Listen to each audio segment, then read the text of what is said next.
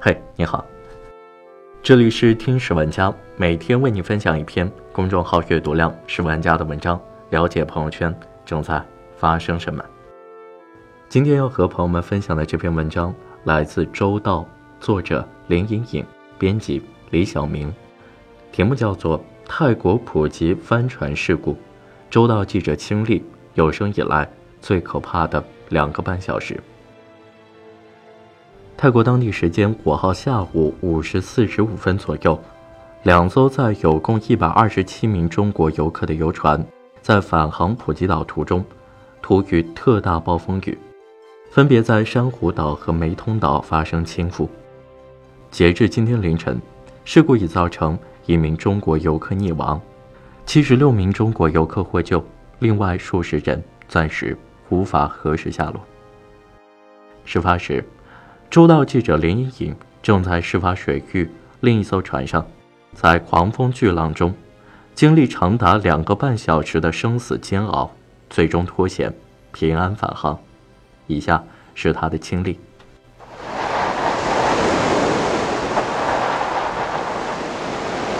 泰国当地时间二十二点三十五，老公还在网上更新搜救的消息，大宝在身边睡着了。隔壁房间的小宝和爷爷奶奶，应该也已经入睡。不知道他们会不会做噩梦，会不会再现今天的经历。在明天来临之前，我还是决定把今天记录下来。这是我有生以来遇到的最可怕的一天，不，应该是最可怕的两个半小时。如果一大早就知道有这么一出，所有人。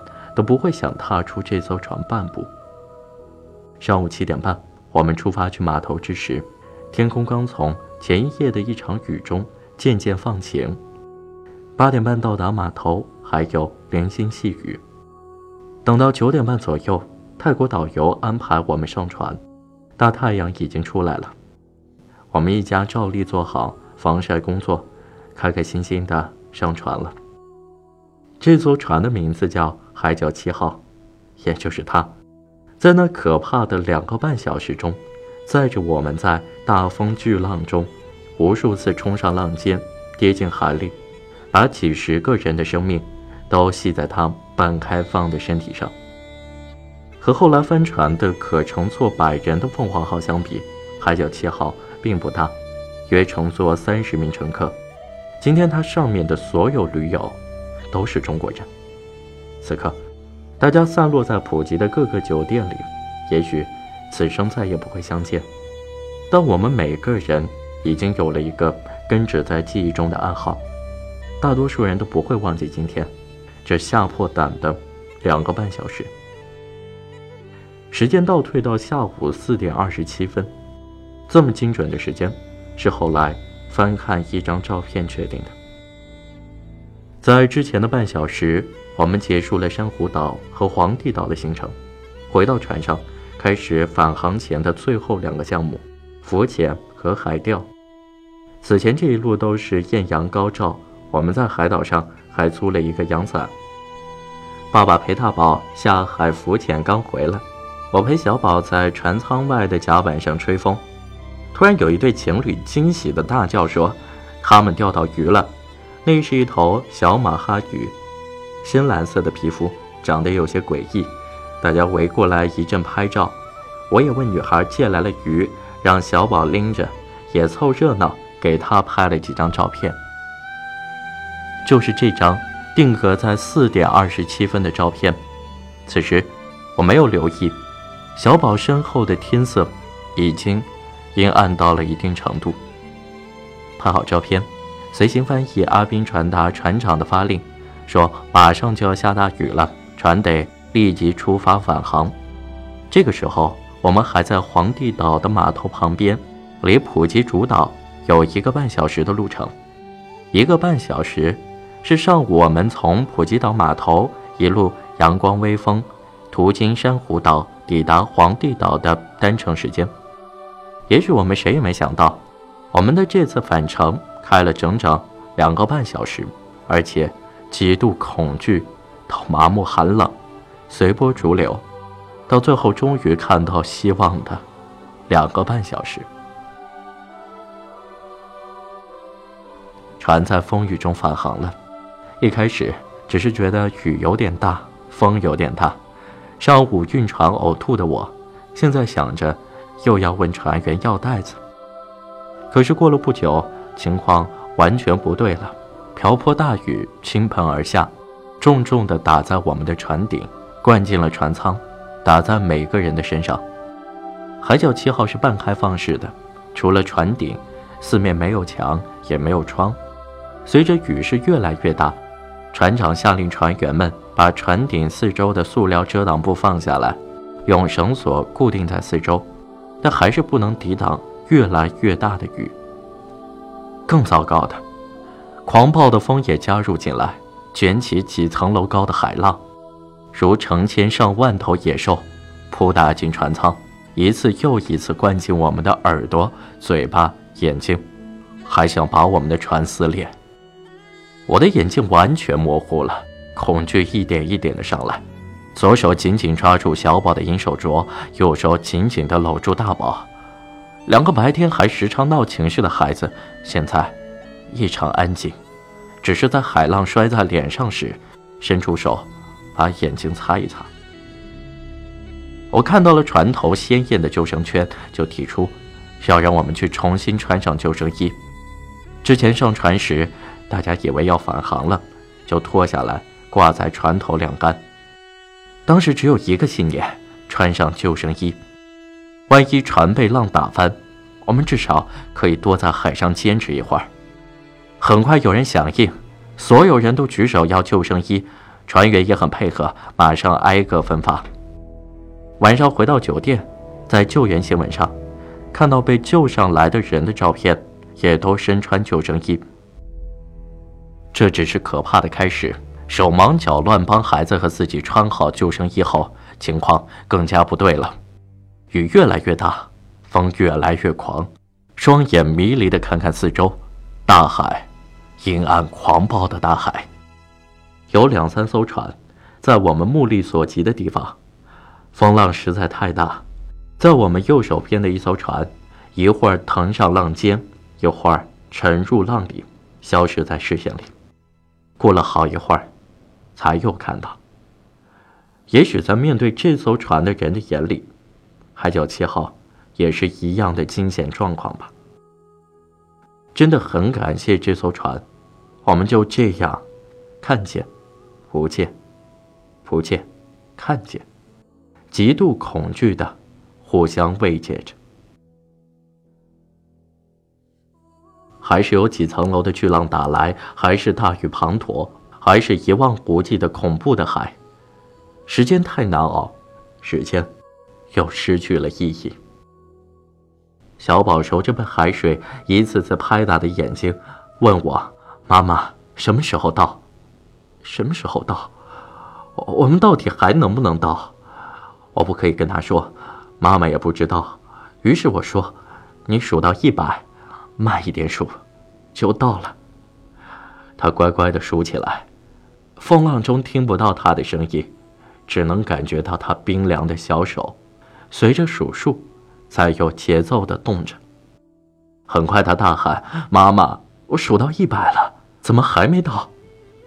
暴风雨中，我也大声喊道：“那我们玩个游戏，看看你数到多少了，我们的船就到了。”他又乖乖的数起来，但是明显感到他的希望减弱了，只是机械的开嘴、合嘴。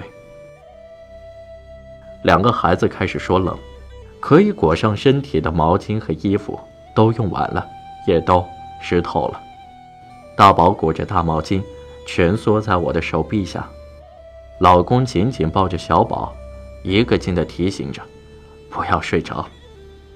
风雨中，我贴近孩子们的耳朵，问他们怕不怕。他们摇摇头。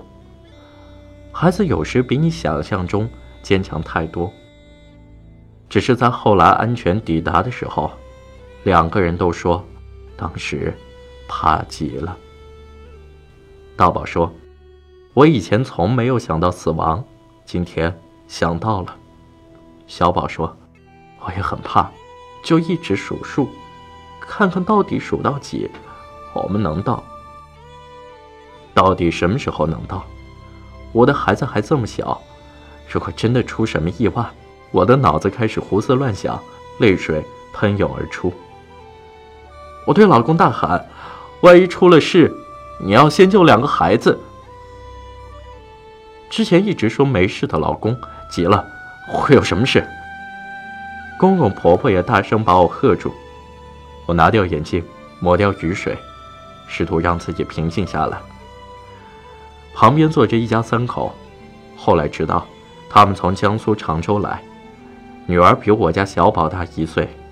女主人比我镇定很多，一直咬牙坐在那里，一声不响，偶尔和我交换一次眼神。很快，公公开始晕船。呕吐，也说冷。婆婆把两个人一起盖的大毛巾全部让给了他。后来下车后，婆婆偷偷告诉我，公公长了十几年多，什么风浪没见过，这是第一次见他晕船。有可能是年纪大了，也有可能是真的怕了。不得不说，婆婆才真的是见过大风浪的人。她坐在我们桌子对面。一直在鼓励我们，还总是盯着海面，在下一个巨浪打上来时提醒我们，又要来了。但是下船后，她说心痛，说再也不出海了，还说当我们所有人都趴下时，她看到了几层楼高的巨浪，是他跑了几十年船，从来没有见过的。船长是个黑皮肤的泰国人，大约三十几岁。因为他的驾驶座位是全开放的，而且就在我们身旁，所以我看得很清楚。风雨中，他站着，眼睛紧紧盯着前方，不时撸掉一把雨水，手里握着银亮的驾驶盘，左左右右。突然，他露出一口白牙，冲全船的人笑了一笑，又好像……是笑给自己看，这个笑，是风雨巨浪里的一点星光，尽管没有多少热度，但瞬间给了我们一丝勇气。我们全船人的性命就交给你了。事后我真的很想问问他，这个笑是不是他故意挤出来的？这样的航行，他以前有没有遇见过？当时。我只能不停的祈祷，他之前无数次遇到比这个更大的风浪，最后都安全抵达了。开始有些麻木了，当无数个巨浪打来，冲刷进口鼻眼耳，当船被冲上浪尖，又沉入浪底，全船人都只是静默。也许有人在大喊，但完全听不见，只有浪、浪、浪的声音。又过了不知道多久，老公离船长靠得最近，用英文问他什么时候到。船长指了指前方，点了点头，没有说话。老公翻译给孩子和老人听：“快到了，快到了。”事实上，这就快到了。我们又等了五十分钟。当我们经过珊瑚岛，又在风浪中剧烈的颠簸了好久，才真的远远的看到。有灯火的岸，人生处风浪，又有几个大浪袭来，但是，一颗心总算落了一半。这时，船长开始抽烟，并换上了另外一位船员掌舵。他一定累坏了。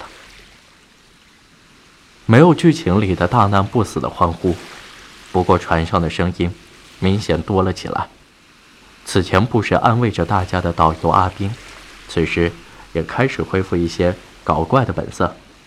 我们这个行程还有一个岛，你们要不要去？大家齐声叫出了不去了。船靠岸了，几十个人有秩序的下船。在这两个半小时里，我们双手紧紧抓住船上任何可以抓住的地方。此刻。我们却无比急切的想要离开他。船长又出现了，还是一口白牙，在打扫凌乱的船舱。我经过他的身边，回了他一个微笑，说了声 “thank you”，但也许他没听见。等我们上岸后，天已经完全黑下来，码头上的救护车、警车闪着光。我们从车辆旁走过，还有采访的人群。他们也许不知道，有一个中国女记者正牵着家人的手，浑身湿透，寒冷而庆幸地从他们身边仓皇走过，活着回来，真好。此刻，时间告诉我们是晚上。七点零八分，岸上集合时，阿斌告诉我们，这是他当导游以来碰到的第二次这么大的风浪。他还说，还有三艘船被浪打翻了，还在援救中。大家双手合十，为驴友们祈祷。此时此刻，我在酒店的房间里敲下以上这些，很庆幸。还能敲下这些，活着真好。P.S. 昨晚先给爸妈打电话报了平安，写完倒头就睡，还算安稳。醒来清晨五点半了，查阅新闻，还有五十三个人失踪，有一个人已死亡，很多都是中国人。再次觉得后怕，希望救援工作快一点，再快一点。昨晚发朋友圈的报平安消息，收到了几百条抱抱，还有好多亲戚朋友小窗来问候，谢谢你。我们现在很好，太阳出来了，孩子们醒来打闹依旧，还在问什么时候可以去游泳。我比昨天之前更加温柔的语气说：“好。”接下来在普吉的几天，不会再安排出海了。谢谢每一位惦记着的亲朋好友，感谢，祝每一位都平安。等回来，我们去。